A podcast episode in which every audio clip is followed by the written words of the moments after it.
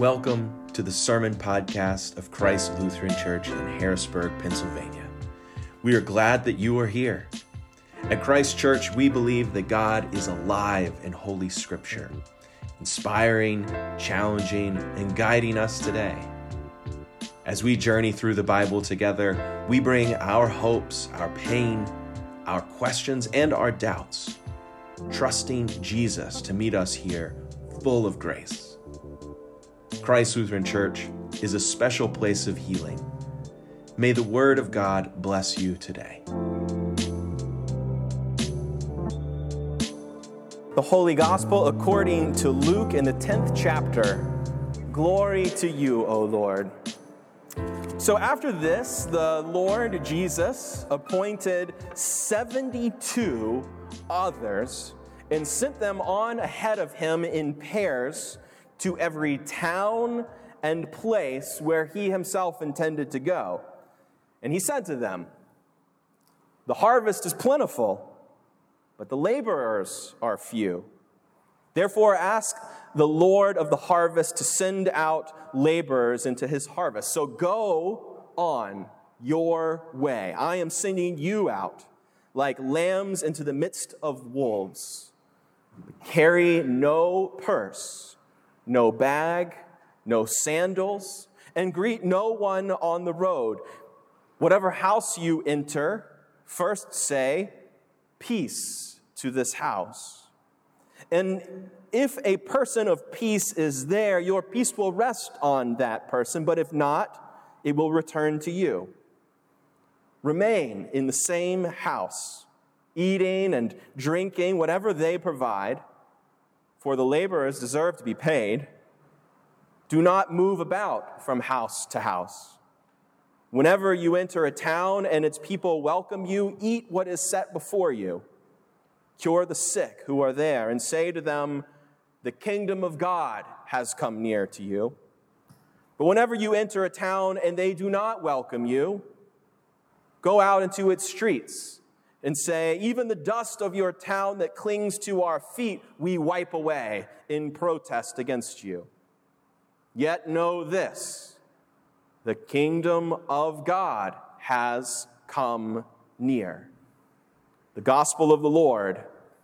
Praise to you, O Christ. You may be seated.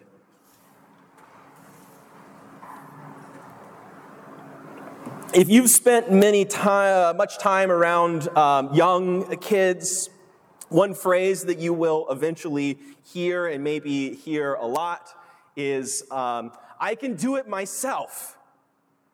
I can do it all by myself. I can do it myself. It's usually not a question like, I can do it myself. But it is an adamant declaration of independence. I can do it myself. While preparing lunch, one wants to help spread the jelly on the bread, but help is not really what she wants. She wants the jar and she wants the spoon and she wants to be left alone. I can do it myself. But we also know that that would lead to a whole jar of jelly on the bread and on the counter and on the floor and on the walls and in hair and also just eating jelly out of the jar. I can do it myself. Or putting, putting a puzzle together, he, he gets the pieces all in the right place, but they're in the wrong direction, he's jamming it into the spot, damaging the piece of the puzzle. You want to help him, I can do it myself, but it's a declaration of independence. And of course, it's not only toddlers who assert their desire to go it alone. One of the more challenging aspects of growing older is losing the ability to do some of the things that we used to be able to do with relative ease by ourselves. For most of life, uh, thinking about driving to the grocery store, picking up a few things for the week, didn't require a second thought. But there comes a time, if we have the fortune to grow old, that it may not be safe to drive ourselves. It's time to let others help us. And we may ourselves want to proclaim, but I can do it myself.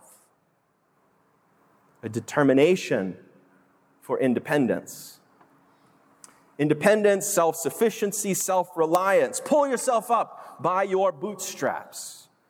These are highly regarded qualities in our country.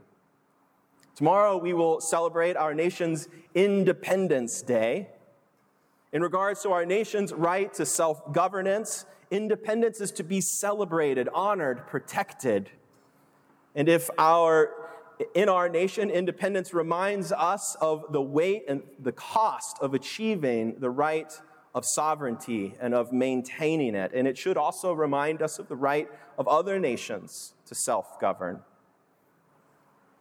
In the DNA of our culture is the struggle for independence and rugged individualism.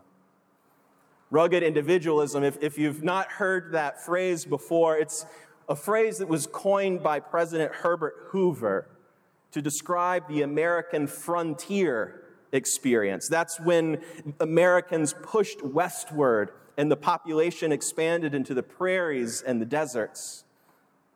For the last two weeks, I was on active duty with the Marines uh, of uh, Marine Wing Support Squadron 472. Uh, we were stationed in Salina, Kansas, which is that flat desert, not desert, that flat prairie country, which was once part of the American frontier. And just outside of Salina, uh, you could find a landscape that still resembles probably those frontier days. And you can imagine how hard people worked to make that land inhabitable. People were so spread out that they couldn't rely on each other. They had to rely only on themselves, and they struggled in isolation for a long time. President Hoover said many years later that it was a rugged individualism that enabled Americans to survive in those sparsely populated areas. Rugged individualism Hoover said, is the enterprise through which our people have grown to unparalleled greatness. And Hoover was contrasting that to a system of government where people relied more on each other and the government. 40 years later, Dr. Martin Luther King said from where he saw it, there are actually two Americas. He said, one America is flowing with the milk of prosperity and the honey of equality. But there is another America where millions of people live in substandard housing, in inferior schools, in areas where they don't have clean water, and where environmental pollution makes them sick. Dr. King said this country has socialism for the rich and rugged individualism for the poor, meaning that sometimes it seems that only the poor are left to struggle on their own while the rich grow richer, sharing their wealth from one generation to the next and benefiting from social programs. Dr. King said probably the most critical problem in the other America is the economic problem. By the millions, people in the other America find themselves perishing on a lonely island of poverty in the midst of a vast ocean of material prosperity. We only need to look at the facts, he says, and they tell us something tragic. He said, when there is massive unemployment in the black community, it's called a social problem. But when there is massive unemployment in the white community, it's called a depression. With the black man, he said, it's called welfare. With the whites, it's subsidies. You can take a look online at the lives of the rich and famous this very weekend, and you will see the millionaires and the billionaires in their yachts, and you might be fooled into thinking that it was through sheer grit and rugged individualism that the few reached such economic heights while the many lived modestly, mindful of every paycheck. The fact is that it is only holding on to wealth that is ruggedly individualistic. But the accumulating of such an empire of wealth, it comes from the many. They did not pull themselves up by the bootstraps. You know what's funny about that saying, pull yourself up by your bootstraps? Have you ever thought about, you know that saying, pull yourself up by your bootstraps? Just think about that for a second. Think about the physics of pulling yourself up by your bootstraps. What's funny is that bootstraps are attached to boots, which are on your feet. And if you pull on the bootstraps, you're only pulling yourself down, not up. You can pull boots on by your bootstraps, but if you are trying to stand up by pulling on your own bootstraps, you're not going anywhere but down. Pull yourself up, you need something outside of yourself, something to grab hold of, or maybe even somebody to grab a hold of to pull yourself up. The fact is, few can make it all on their own. What is worth celebrating in this country is not only our independence as a nation, but our interdependence as a people. The sermon title is not a misprint. It says Happy Interdependence Day. Because what is amazing about the American story is that despite the evils which plague us, despite atrocities, despite division, our story is filled with communities that, against great odds, drawing together, overcome and persevere and even flourish. We are told stories about the few who seem to make it on their own, but those are generally myths. The true great stories, the ones that we love, are not bootstrap stories, but helping hand stories. Not stories of isolation and rugged individualism, but community building and interdependence. These Marines that I spent a couple weeks with, one of the things I noticed about them that they celebrate is that they know that their greatest strength is not their weaponry, it is their intense bond their power is not in the toughness of a single Marine alone, but in their devotion to each other.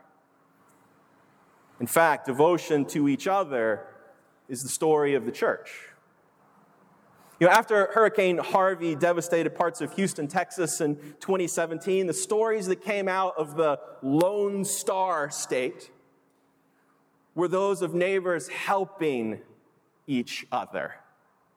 No one celebrated rugged individualism then. It was the coming together in the streets each night to share food, to encourage each other. So many reported in the midst of that that it was some of the best days of their lives, some of their best experiences as a neighborhood, even though they had just lost so much. I've heard other stories in, in, uh, of, of hurricane parties that take place in other parts of the country where they are hurricane prone. And, and that is where, uh, before a storm hits, people know that it's coming. They, they get all of the food out of their refrigerators and their freezers, and, and they come together and they have a huge feast because they know that the, the storm will hit and the power will go out and they'll be without that electricity for a few days and all the food in their refrigerator would spoil. So they get together and they have this amazing party and, and they share about the past hurricanes they've survived and they love it. A hurricane party. What people share about in those times, it's not the devastation of the storms, but it is the great feeling of a community, the love of our interdependence. When Jesus went about his mission to build the church on earth, did he go it alone? By himself? Could he have? Sure. The lone, wandering, sojourning rabbi fixes the whole world all by himself. But what does he do? Immediately, he calls disciples, he calls a community to follow him. He invites people to join a beloved community. He didn't model independence, he taught us interdependence. When it was time for him to teach his disciples to carry on his mission, to build up the church on earth, he sent them out not as solitary individuals, he sent them in pairs, two by two. He sent them in pairs. He didn't tell them to be self reliant, to figure it out on their own, to be strong and independent. No, he, he told them, in fact, I, I want you to carry no purse. Don't take any money with you. Don't take a bag. Don't bring any extra clothes. Don't even pack sandals. He sent them without anything. And he told them to depend on the kindness and the hospitality of those that they would meet. The whole premise of the Christian church is built on needing each other and allowing God to care for us through his people. You'll know the kingdom has come near to you when you are called on to help someone, to offer support and hospitality. You'll know that you are entering the kingdom when you let someone give you a helping hand, when you receive their generosity with humility and gratitude. There may be two Americas, or probably even more than that, but there is only one church. And it is marked not by independence, not by rugged individualism, but it is marked by the cross, the symbol of our reliance on God to do for us what we cannot do for ourselves. And it is marked by a table, the symbol of our coming together to feast and to be nourished as a community of God by God Himself. Interdependence is the great Christian virtue that we need each other, that we need God, and that we wouldn't want it any other way. Jesus sent his disciples out vulnerable and reliant on the hospitality of those that they would meet. This is his plan for evangelism for the sharing of the good news.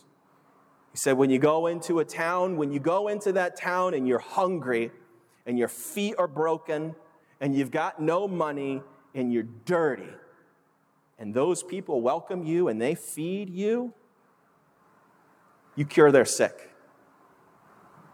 You stay with them. You eat what they give you, and the kingdom of God has come near.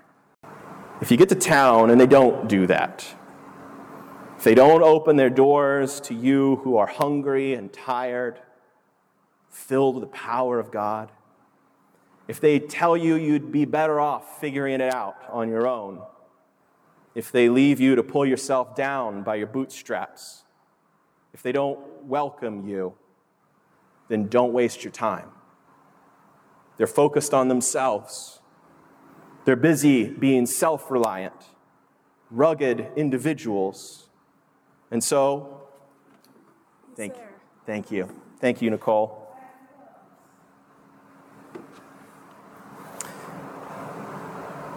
And so he says, Go into its streets and say, Even the dust of your town that clings to our feet, we wipe off in protest against you. Don't even carry the dust of that town with you. But know this the kingdom of God also there did draw near. You just let it pass. You just let it pass you by. The kingdom of God is interdependent. When it comes near, you will know it when you are being cared for or caring for others. So, on this Independence Day weekend, there is much to celebrate about our nation and much more work to be done. What we celebrate is the ways that people in this nation have drawn together and found strength and resilience through community. Indigenous Americans who had so much to teach us about community with one another and community with God's creation, even as they suffered and died. Slaves who survived centuries of brutal torture by drawing together, devoted to God and each other and the will to survive the civil rights movement that shifted our nation forward through acts of solidarity and protest and cooperation. Communities that have drawn together after wars and natural disasters and mass shootings and terrorist attacks and droughts. Our American story is worth celebrating for the many individuals who step out of isolation and into community to overcome and to grow and to flourish and to serve and to help and to love. When we enable this kind of community, this kind of interdependence, we will know the kingdom of God is near. For as God said to the prophet Isaiah, as a mother comforts her child, so I will comfort you. In Jerusalem, which is to say, in the community, as a people, together, you will be comforted. When you see this, your heart will rejoice. Your entire being, your entire community, not, not just a few, not just individuals on their own, but your entire being will flourish like grass. May that be so. In the name of the Father, the Son, and the Holy Spirit. Amen.